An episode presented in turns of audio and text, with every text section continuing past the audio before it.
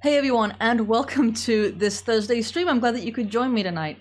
Uh, I do want to go ahead and start off by letting you know that I don't think tonight's show is going to be as long as usual.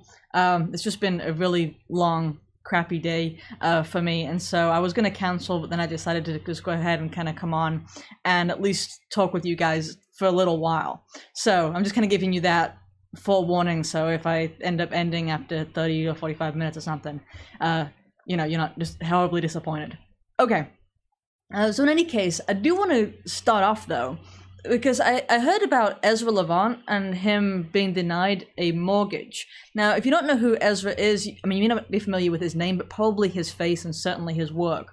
Uh, Rebel News, which is what he runs uh, over in Canada, is basically like the only conservative leaning um, show over there. It's the only conservative leaning network, rather, that Canadians have because they're all all of the different options that Canadians have are absolutely awful, and they're all government funded.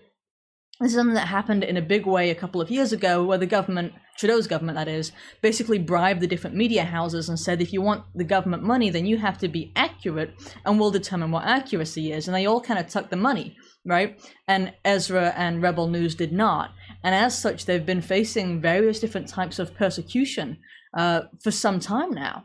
And now, the in the latest kind of, I would say, round of that, Ezra has been denied a mortgage by his bank. And this was the Royal Bank of Canada that told him that because of his um, outspokenness and his political activism and political opinions, uh, that they weren't interested in giving him a mortgage. And that's kind of like the next level in censorship, you might say. Because, I mean, look, I know that this is in Canada, and so there are always going to be some people who are going to, say, it wouldn't happen here, but let's be honest, it already, we're already, already almost there. And this is one of the topics that so few people are talking about, despite just kind of how important it is, because I don't think it gets more important than the sort of financial uh, censorship that's going on that's used to prevent people from being willing to speak out publicly. So, for example, right, right here, you've got Ezra and his mortgage. But if you come over back to the US, what, Gab has lost, I think, six, I think, bank accounts. And no, it's not just major banks like Chase, although Chase is notorious at this point for uh, shutting down bank accounts um, of different people. Like there was uh, the Proud Boys chairman uh, who they who they did that to. There was um, what's her name, Whiskey, uh, and all of those. I mean, it's just like they just kind of send these messages to people, shut down their bank accounts, and then say, "Well, we'll send you a check in the mail, and you'll just have to kind of deal with it." It's like, uh, that's not the way it's supposed to work, but that's the the modern new system, and so this sort of cutting off somebody for his from getting a mortgage is the next step in that. And I think it, it is meant to send a kind of threat to others that if you speak out too much, if you threaten the government too much, if you're on the right, don't think that your financial status is secured.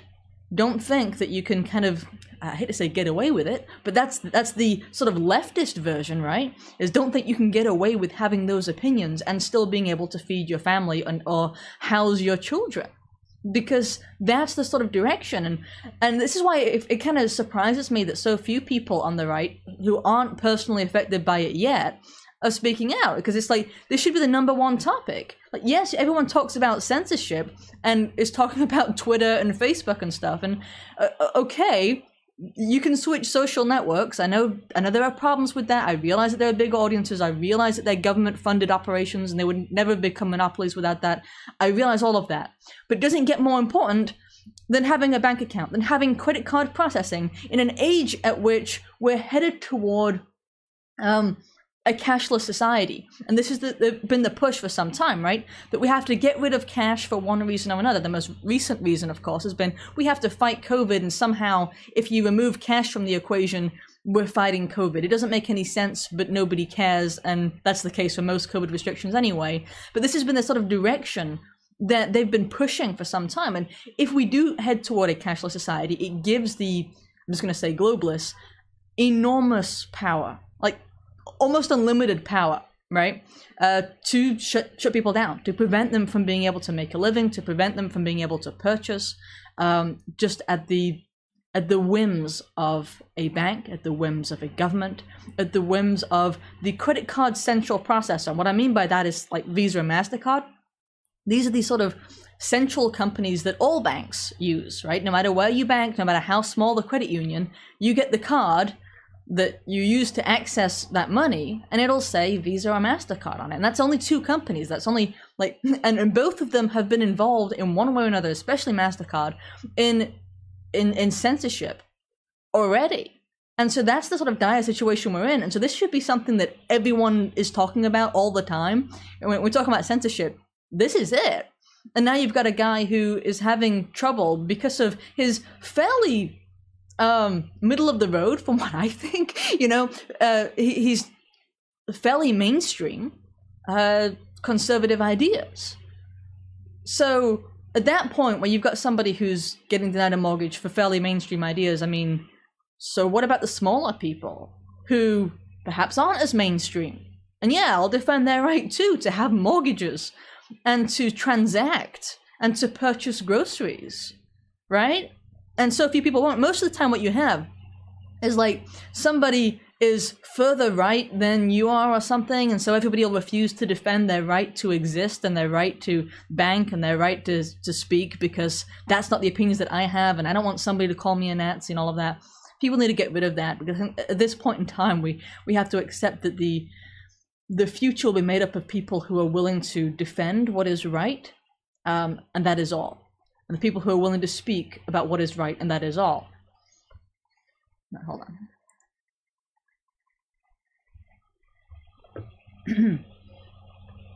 uh, exactly what happened to Red Ice. Yeah, well, a lot of the um, further right uh, sources have had this happen, and people have just been quiet. And you know, it's and it's the same way with Gab, and this is some that's, that's the reason that it hasn't gotten more exposure in relation to Gab is it's associated, um, thanks to the media, with being a a far right platform because it allows people to say whatever they want to say up to the limits of US law, right? And so, because of that reputation created by the left, people who describe themselves as being on the right, describe themselves as being conservative or traditionalist or what have you, have been unwilling to speak out and say, hey, we've got a problem here and it's escalating. And they're not going to say anything until it starts to, you know, affect the Ben Shapiro's of this world, which it won't. Um, a cashless society will be evil yeah, I mean, it, it's just a totalitarian hell, and I mean that's that's what you you see the push toward that by everybody who's evil, and by like the Chinese government and stuff. They like they really want to kind of go in that direction, and it's no wonder it gives them absolute power. Um. Okay.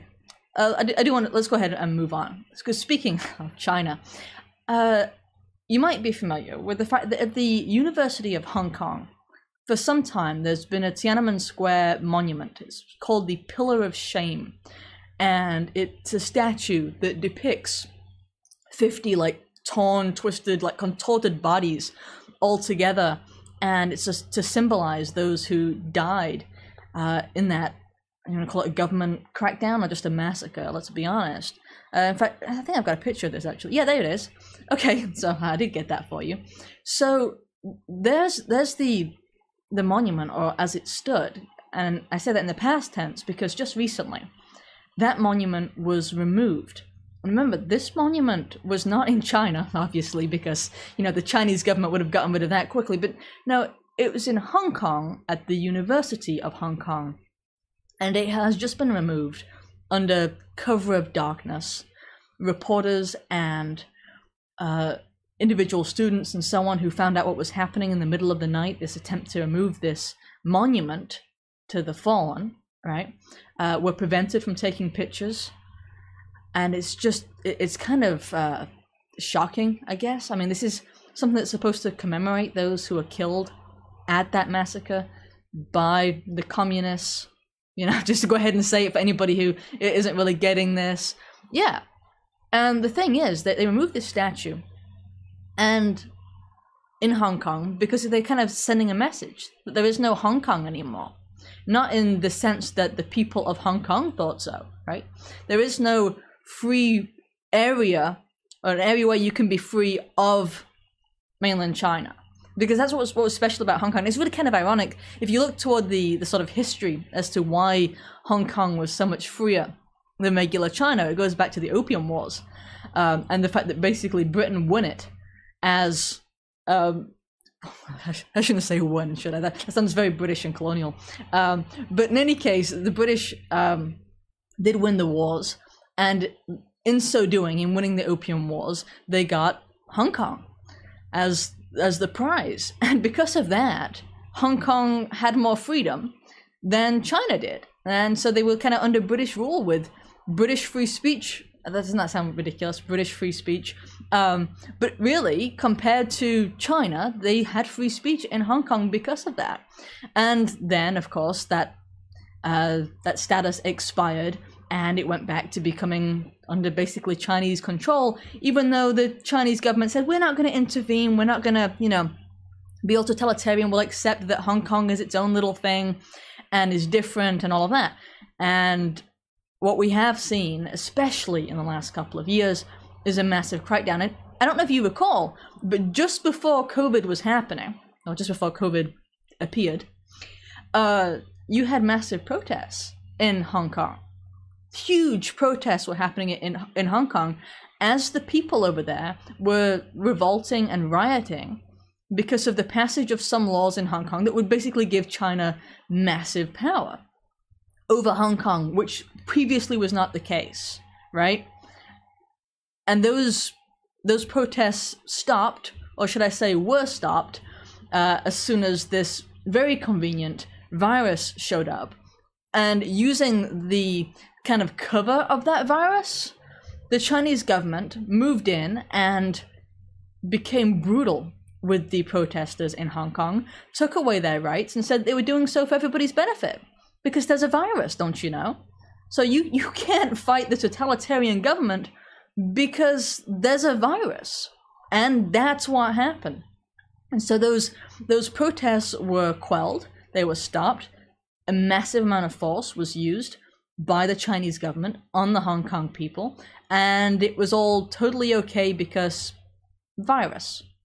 And now they're at the point, a couple of years later, where they're removing the monuments to the dead of, you know, the, the Tiananmen Square massacre. I mean, that's how quickly things happened. And it, apparently, the, the university itself told Sky News that it removed the, the monument based on external legal advice. That's what it's that's what it's called, right? When someone the Chinese government calls your university and is like, uh, okay, we're gonna have to fix this. You know, we're gonna have to fix that monument and get rid of it. That's that's that's the situation, and it's it's it's appalling.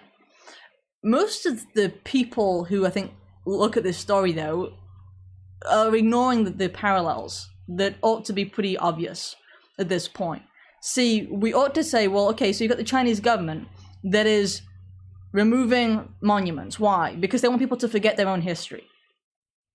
Why are we removing monuments? Right? Why are we in the United States removing Civil War monuments, monuments to you know the founders of America because they did some things that some people didn't like and some people now find them offensive? Well, you know, the Chinese government finds that monument offensive that's where this goes. It's all about sort of re engineering society on the basis of what people forget and then telling them to remember other things, right? So you kind of create a culture based upon a lack of knowledge. And that's what's going on in China. And sadly enough, and it pains me to say, that's what hap- this is what's happening here too. Um, and it, it's I, I I hate it when I can draw such obvious parallels between us and a country that is so obviously unfree. But if you don't point them out, if we don't talk about these things, then we fail to to, to see the direction that we're going. And there really is a pattern here.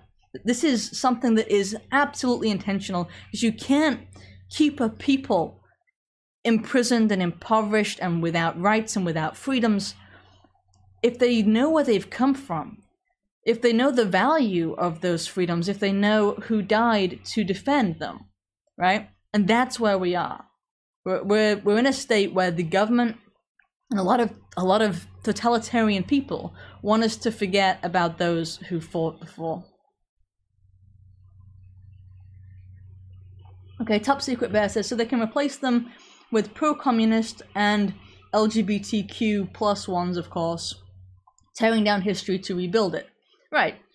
And in fact, we I think I covered that last week was that uh, in a certain I think it was a General Lee statue was removed, and they were putting crap there, like Black Lives Matter monuments and crap like that, in, in place of it because that's that's the the new society that we're you know reemerging and all this stuff. It's like no, no, we we don't want their re-engineered society and that's exactly what they're trying to do but i think it's it's almost like well at least they're honest you know that they're entirely trying to change the history and by the way since we're talking about the change of history and the rewriting of history it only seems appropriate that here on january 6th 2022 as it is right now if you're watching this live um, that we talk about january 6th 2021 because it's only been a year but it's it was a long one right? And we've had politicians and garbage pundits pontificating all day long about January 6th and their sort of remaking of what it actually was. And we've also had vigils that have been held in Washington, D.C. without actual cause. Like these kind of uh, lame vigils for democracy by leftists. It doesn't make a whole lot of sense. And the thing is, if you're going to hold a vigil, the only vigil you should be holding on January 6th is for Ashli Babbitt, the person who was murdered on January 6th, right? She was the woman who was shot whilst unarmed in the Capitol building, who didn't present a threat, and who whose perpetrator still has not been charged and will not be charged.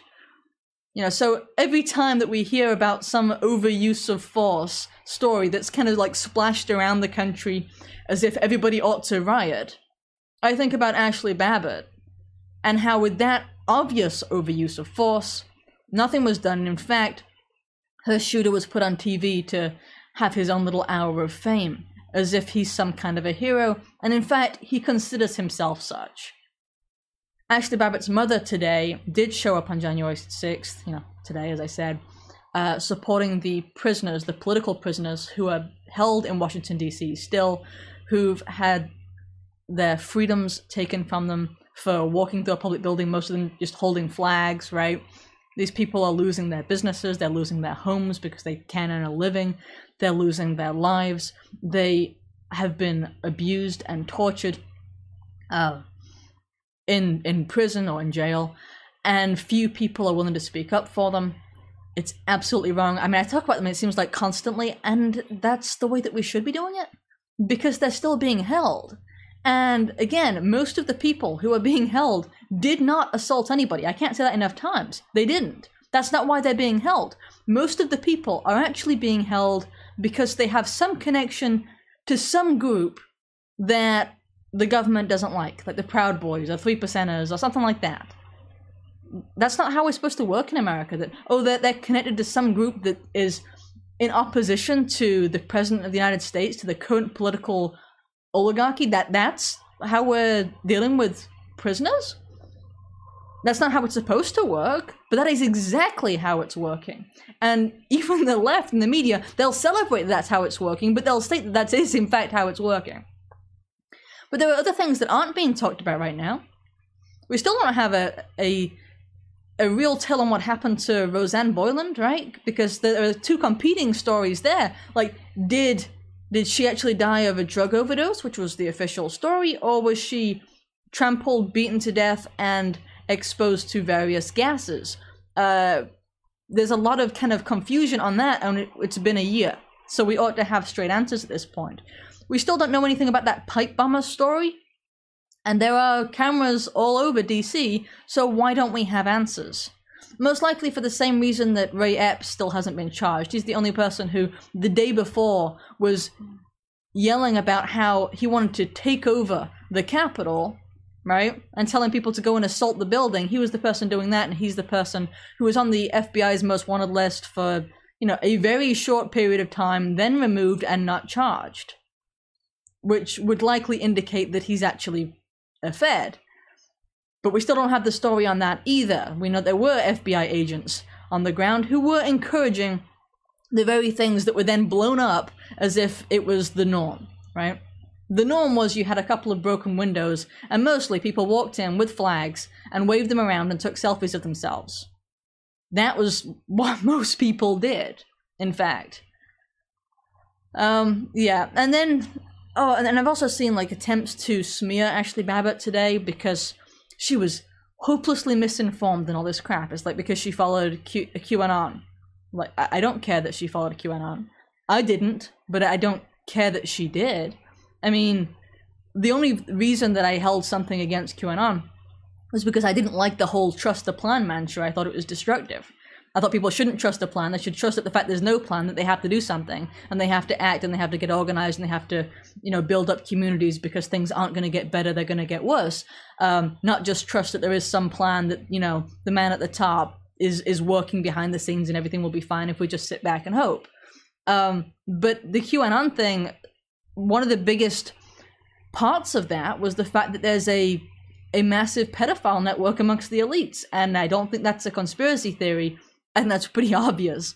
And of course, as it comes to the Epstein case, it's become even more obvious, including that those people are not going to get charged. We're just supposed to be happy that Ghislaine Maxwell um, actually got convicted, and then we're just going to uh, like pretend like that means that we have some kind of justice, even as literally hundreds of different high-profile figures went to Epstein's so-called Lolita Island um, with underage girls. And we're just supposed to look the other way and say, yeah, we got justice. Sure, we did.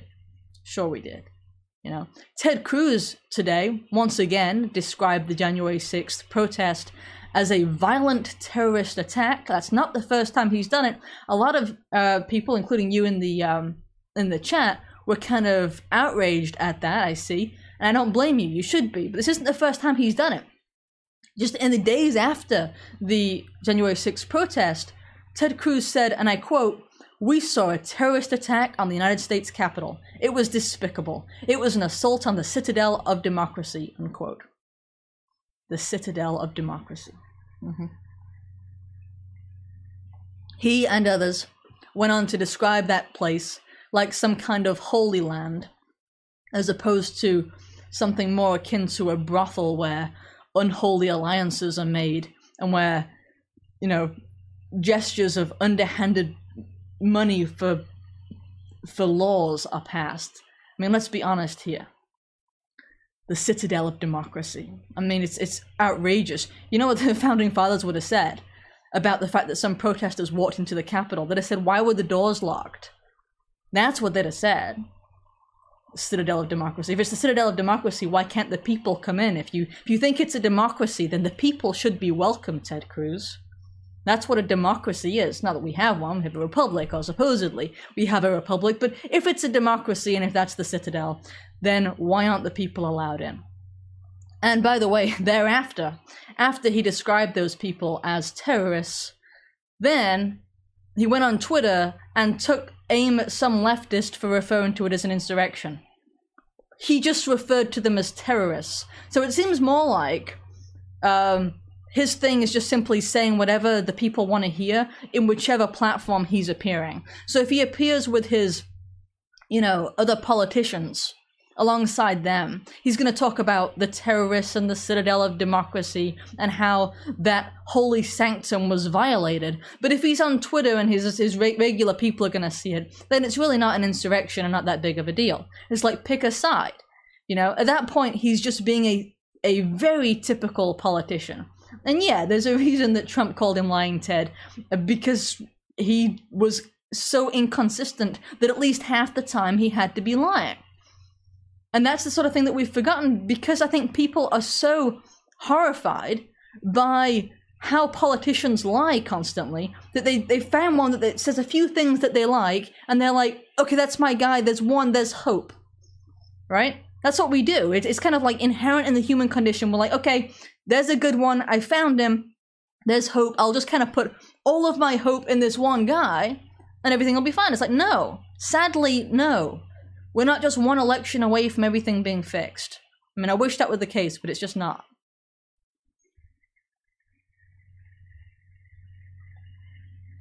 Uh, Ronbo says the velvet ropes weren't even disturbed in the, sanct- in the sanctuary room at the Capitol. Some insurrection. Well, I mean, this was a, if this was an insurrection, you have to remember how many people were there.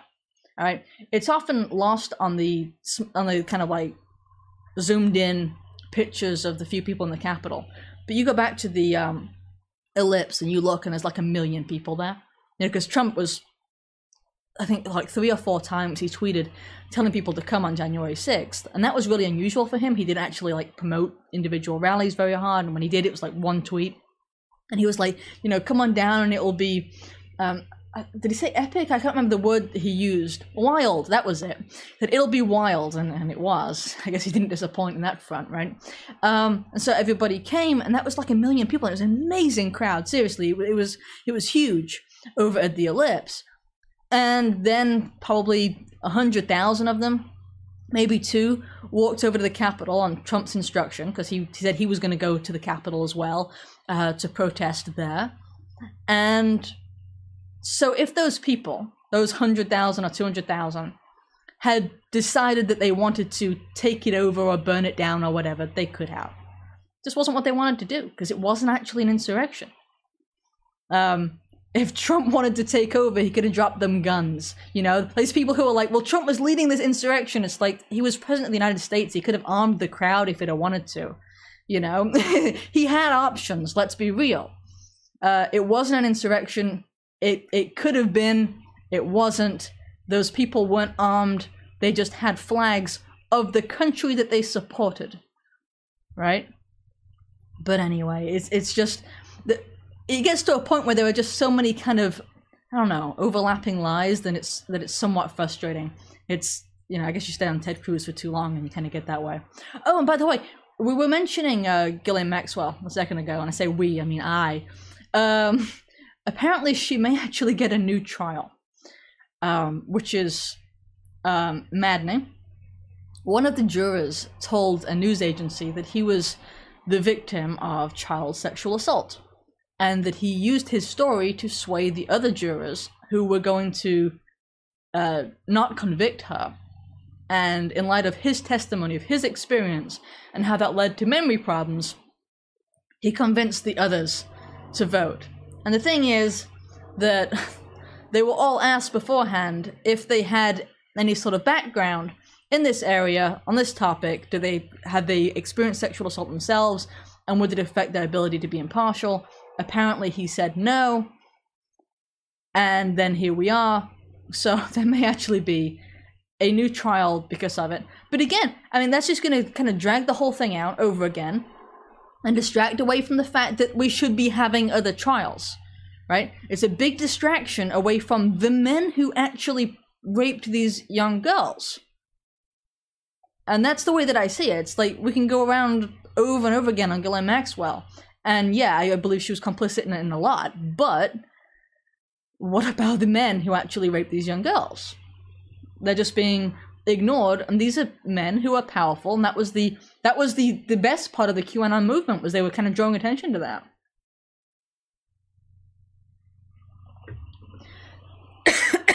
Excuse me. Um the pedophiles want her to go free hard to kill her after epstein.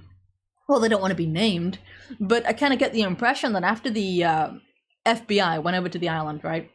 And then they they lost the evidence, so they lost some of the evidence. This is seriously like the official story is that they somehow misplaced some evidence that they picked up from Epstein's island. Uh, I mean, they sh- they should know who was involved, but they lost the evidence. So who knows what they think they know and what they don't think they know at this point? Because it's just um, well, like when the official story is so difficult to believe as that. Well, it kind of cements my belief that the entire justice system is basically a farce at this point, that there are two tiers, one for normal people and one for, well, the, the so called elite class, or elitist class, I guess would be more appropriate. Um.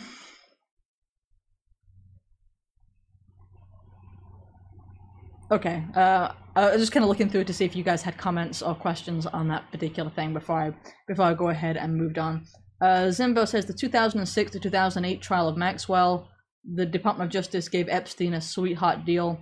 Why would they not protect the rich and famous politicians, Hollywood, etc. guys again? Well, yeah. And and for those who don't know, Epstein was charged prior and was found guilty prior, but he was, you know, basically held in in his own penthouse and he was looked after.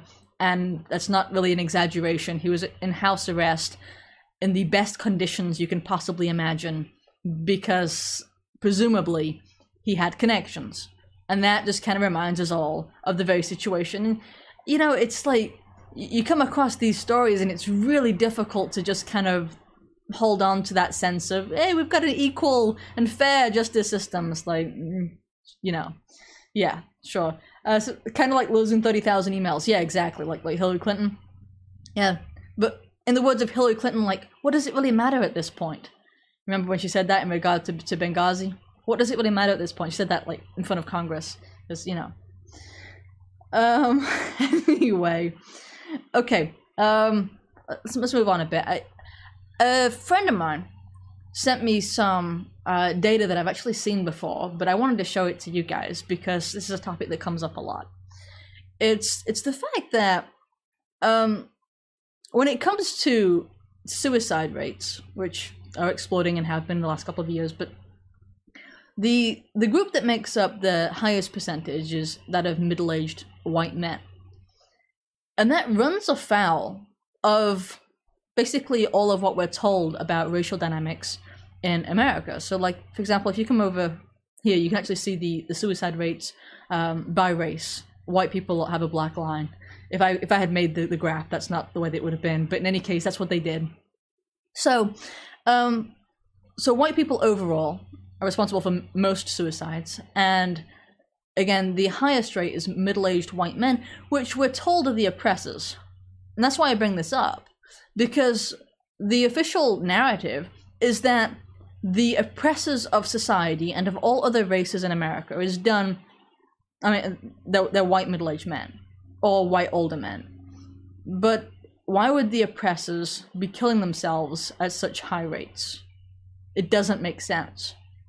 And that's why I sort of bring it to your attention. These are the people who, in many ways, have it hardest in our society. I mean, and I mean that because there is a societal pressure on them that they basically don't get any sort of sympathy for hardship because they don't get certain grants as easily they don't get into universities as easily like you know th- there's actually a lot of different problems that would occur if you were a middle-aged white man white white man sorry that you would not have to deal with if you were any other demographic and that's manifest in this sort of suicide rates, which of course is an indicator of depression.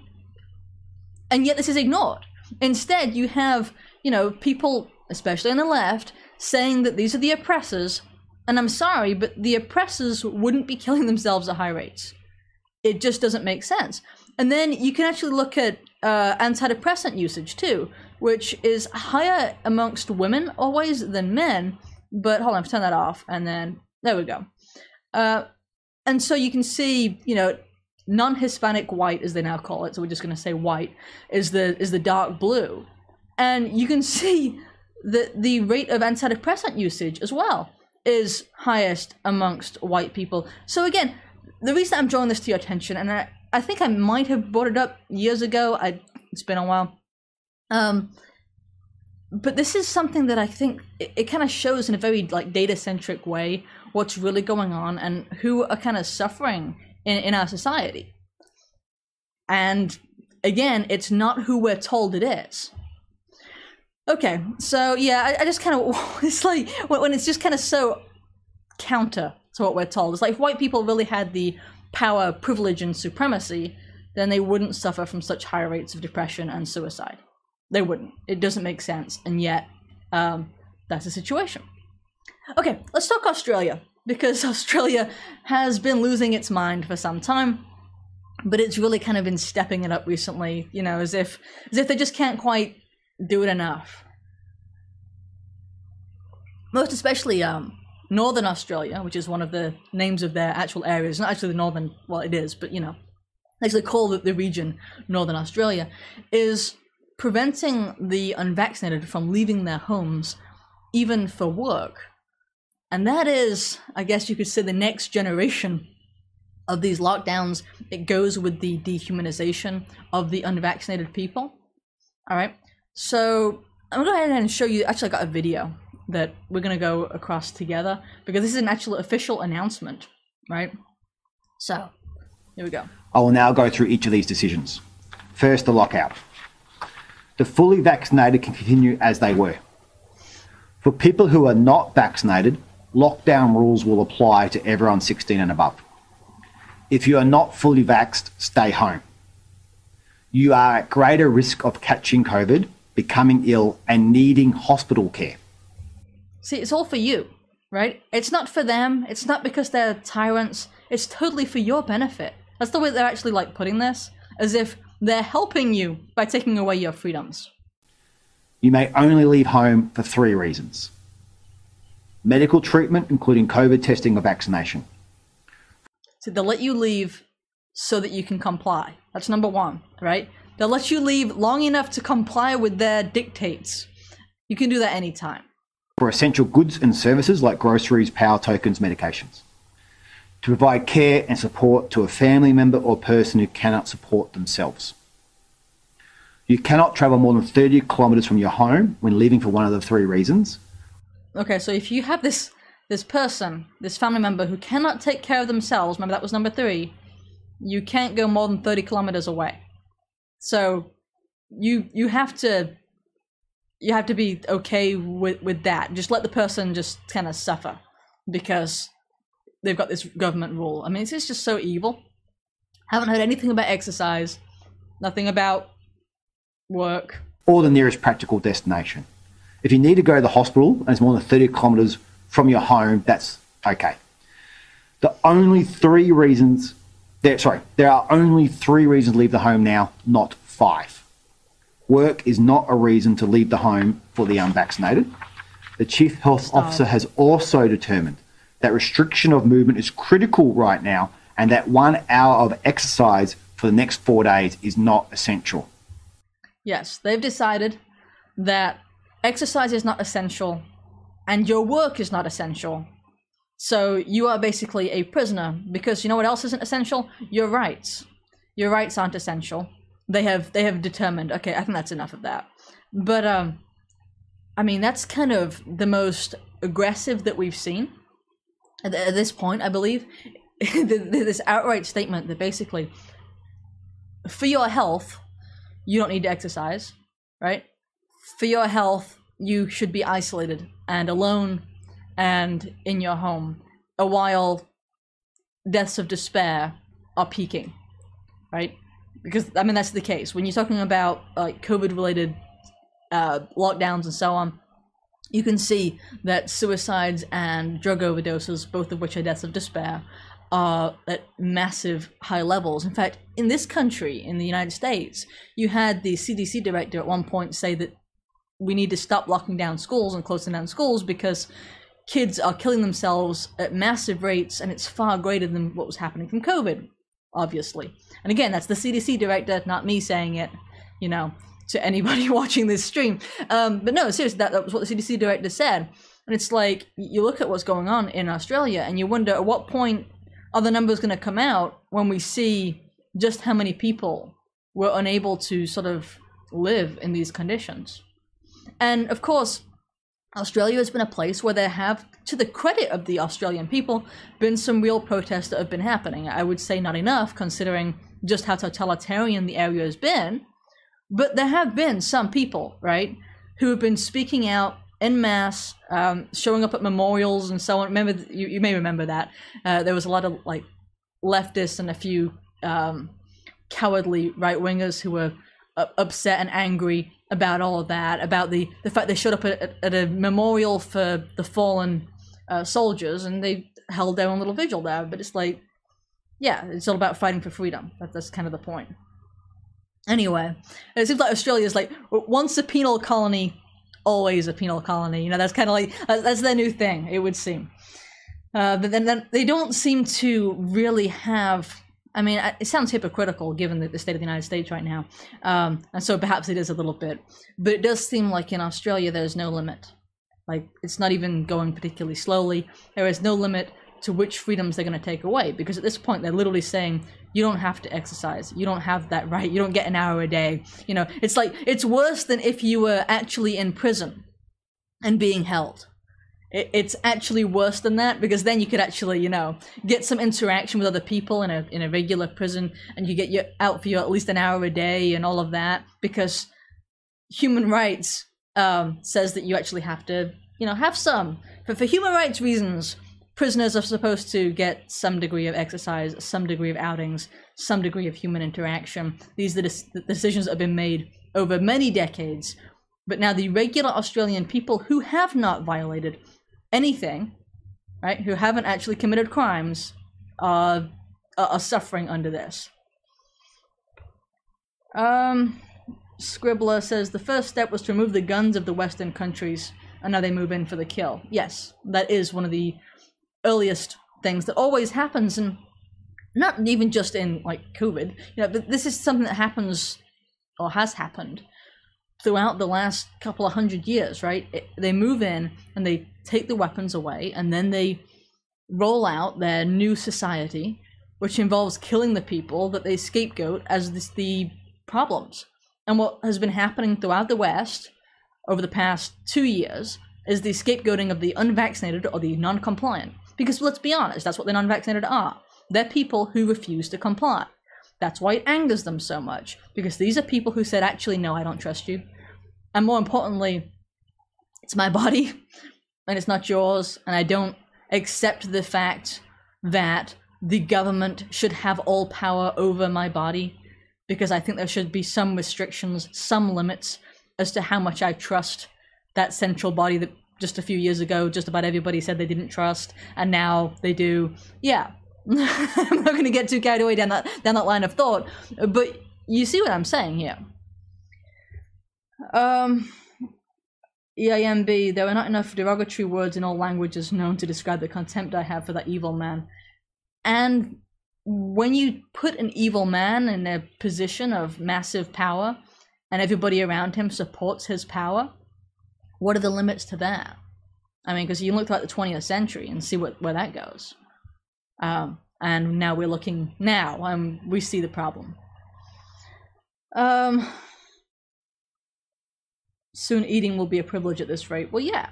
And as you look around, you certainly see that with restaurants. I don't think yet they've they've cut off uh, grocery stores, but why wouldn't they? You know, pretty soon I'm sure it'll be delivery only. And yeah, I hear you guys talking about uh, Novak Djokovic, right? He's the top tennis champion uh, from Serbia who went over to Australia and they decided to hold him as a political prisoner uh, because he has a medical exemption to the vaccine and they didn't accept it, but yet they let him travel over there and didn't just deport him right away, but instead decided to hold him in imprisonment. And as far as I can tell, they have him still held in imprisonment at the time of this show. So it's that's unbelievable because it's like they're holding a a person from a foreign country in violation of the request of the president of that country of Serbia, and uh, they're perfectly okay with it and just kind of using him or attempting to use him to send some kind of message to people who I guess want their freedoms. Uh, it, and the, the the competition that he was supposed to play a part in accepted his exemption, and so he got he got over there, you know, got on the plane, went over there expecting no problems, and then after he got there, they're like, no, you're going to be held and imprisoned. They took him, they took his possessions and held him in detention, and his father said that he is still being held at this point. I mean, that's he's a political, he's a foreign political prisoner at that point. That's uh, stepping it up and there's at least a, a movement to free him, which is more than can be said for most of the Australians who are being held. Scribbler says they own all the food supply, now they're setting us up to starve. We need to protect the farmers, but so few understand that. Well, yeah, and I do think that a lot of people, um, I do think it's a good idea to prep to some degree. Uh, I mean, things are just kind of um, deteriorating, especially in the sort of establishment of a second class society or a second class citizenry, right? I mean, it was just recently that uh, Macron, right, of France uh, described the unvaccinated as what was it, non-citizens? They're not citizens. I mean, that's what we've been talking about for weeks. Like for, for weeks, we've been talking about how they're sort of dehumanizing the people who refuse to to comply. They're dehumanizing the unvaccinated and using them as the scapegoats of society. And Macron just came out and he was like, "We have to tell." This is a quote. We have to tell them from 15th of January, you will no longer be able to go to the restaurant, you will no longer be able to go for a coffee, you will no longer be able to go to the theater, you will no longer be able to go to the cinema. When my freedoms threaten those of others, I become someone irresponsible. Someone irresponsible is not a citizen, unquote. That's what he said. They're not a citizen. In other words, they have no rights. That's that's one heck of a way of dehumanizing um, his people, right? He also said that he wanted to quote piss off unquote the unvaccinated by gradually taking away their rights. These were all things that, that he actually came out and spelled out. And this was, you know, the leader of the country, an elected man, allegedly, right? And I mean, it's like uh, it feels so redundant to to to reiterate repeatedly that we're at a point where it's like uh people ought to look back in history and say it's really bad when a government comes out says you know your problems? They're all the fault of this one group of people. The unvaccinated let's say. And see it's it's the unvaccinated fault it's their fault that you have no freedoms and of course it's actually the government's fault because it's the government that's making these edicts that are taking away the freedoms. But you you blame everything on that one group of people. And then over time you you move to the point where everybody's mad at this one group and then you dehumanize them and say they're not actually people at all. And if we just got rid of them then society would work and society would be grand. Well here we are. They're not citizens. Well what are you going to do with non-citizens? What do you do with non-people? Right? They're not his people they're not his responsibility. So why does it matter if they get access to food? Why does it matter if they're held against their will, having not committed a crime, but rather because they wanted the free ability to make their own medical decisions? Right? Um. Uh, yeah, you guys do have a, a good point actually about the uh, the coming takeover of the food supply when it comes to people like Bill Gates who are buying up massive amounts of land that that is disturbing and is not given as much attention as ought to be given to it. That is that is absolutely true. And you look at what those people are buying, and yeah, it's it's land, lots of it. Uh, oh, and, and on the same topic, by the way, Yale University just forbid students from visiting local restaurants. Now remember, at Yale University, you have to be vaccinated and boosted, so you have to be like fully vaccinated. This is this new new phrase they've come up with. So it's not just vaccinated anymore. You have to be fully vaccinated. So you have to be up to date on everything that they want you to be up to date on. And they're already like, like that, all students of Yale. But that's not enough. Then you have to go and you have to quarantine in the residence, await your test, and not visit restaurants um, off campus because, you know, quarantine. And these are for these, you know, healthy college students. The students may not visit New Haven businesses or eat at local restaurants, even outdoors, until health conditions improve. Like, you know, like until until this whole thing is over. Yeah, good luck with that. Okay, uh, on a different topic, because I've been talking about this for a while. Um, I did see a, a headline over at Breitbart earlier about how 400 Church of England churches have closed in the last decade. And I thought that was interesting because it's like, well, they deserve to. Um, like when you look at this, the state of the Church of England, otherwise known as the Anglican Church, it's awful. And you have all these different high profile figures in there who are constantly, you know, welcoming the immigrants and how we should learn their ways, which when you look at a church, a church shouldn't be telling you to learn the ways of some foreign people. They should be telling you, you know, about the the values that it imbues that it teaches you right? Now let's take some values of some heathens from the other part of the world. No that's not the job of a church. And a church by the way if it's going to actually be a church is not supposed to bend to the whims of the day. It's not supposed to, you know, grab whatever's popular. Not supposed to be like, well, it's difficult to speak against homosexuality in this society that is so fallen and so corrupt. So we're just going to kind of embrace it. And let's do gay marriage here. And, you know, let's just say that everything's fine. It's all good. That's not a church. It's not. It's a political movement. Because political movements do that, right? They adjust to the people who vote for them. A church is supposed to provide grounding and stability.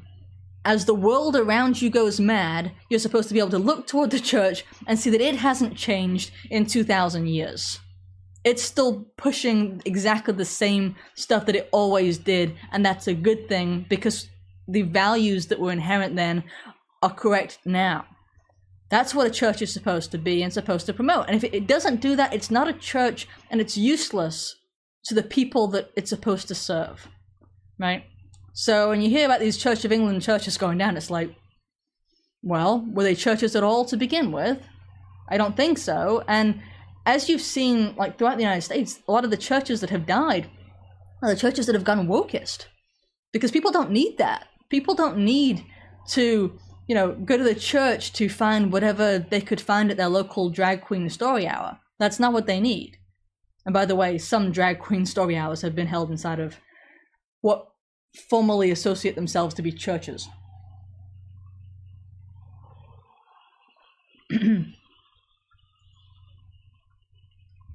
okay, um, yeah, so that, it's just been something that's been kind of driving me crazy. All right, and I'm going to wrap this up soon. Like I said, I, I am going to keep this show um, shorter than, than normal because it's just been one heck of a day for me. So I appreciate your your patience and grace with that. But um, oh, I, did want to tell you though the the Daily Record, a Scottish newspaper, just put out this um, this poll on their Facebook page, and it's like question, like an open question, like it's like perfectly normal, perfectly serious, and they're like, should Scotland introduce COVID internment camps? That was the question. Like, it was just like, why wouldn't you ask that? You know, is there something inherently wrong with that question? It's like, that's not a normal question to ask the readership, but that shows you something about the sort of collective consciousness there. That increasingly that's not seen as a question that is horrific, and really it should be. Everyone should be kind of, uh, you know, horrified by that thought but that's the way that we're going. I mean, if you look at Australia, right, and the way they're doing their camps, it's like uh, they're kind of rolling out camps to some degree, and that's going to increase over time. In fact, and I'm not, I'm not just the one saying that like some kind of you know conspirator or conspiracy theorist, but rather that's what the Australian government has been saying that they they are going to need more camps for those who have not yet had the vaccine, or who, for those who have not yet been exposed to the vaccine, exactly what that means, we don't really know, or do we? Right? And now in Scotland, you've currently got COVID restrictions there that throughout the holidays saw uh, nightclubs and pubs and so on being closed down for weeks, and people were urged to avoid seeing their loved ones over Christmas. So a lot of the people from Scotland actually travelled back into England to celebrate the holidays because, in some bizarre stroke of irony, uh, England presented some bastion of freedom. Which, you know, that says something when your country is bad enough that you that you you know have to go to England for freedom. But in any case, that that is the way that that it went down. By the way, oh, uh, I am going to release a small video for you that I think you'll really enjoy. Uh, on, I'm going to go ahead and give the date. It'll be uh, Friday the seventh, so that's tomorrow if you're watching this live. It might be today if you're watching this um, as a an after recording. So, but I, do think you'll really enjoy. I, I, I've curated the the biggest lies of 2021 into a video, and I'm going to show you that. So keep an eye out for that, okay? Because I think I think you'll you'll kind of get a kick out of it. I, I certainly did uh, in creating it. So thank you guys for joining me tonight. Like I said, I know that it was a little bit more hodgepodge than normal because one of those days. And yet, uh, I didn't want to join you because I, I hate canceling at the last minute. It's just not who I am. So thank you so much, though. And I will do this again next week. So I will see you uh, next Thursday, if not sooner. I'll try to put out some videos in the meantime. Thank you so much. Bye bye. If you're enjoying this podcast, please consider helping to support it. You can give a one time donation or buy a branded mug at thecrusadergal.com Or you can donate monthly by searching for my name, Sarah Corriher, at Subscribestar. Thank you so much. I couldn't do this without your support. And whether you can help financially or not, don't forget to tell your friends. Big tech isn't going to help me spread the word. Thank you.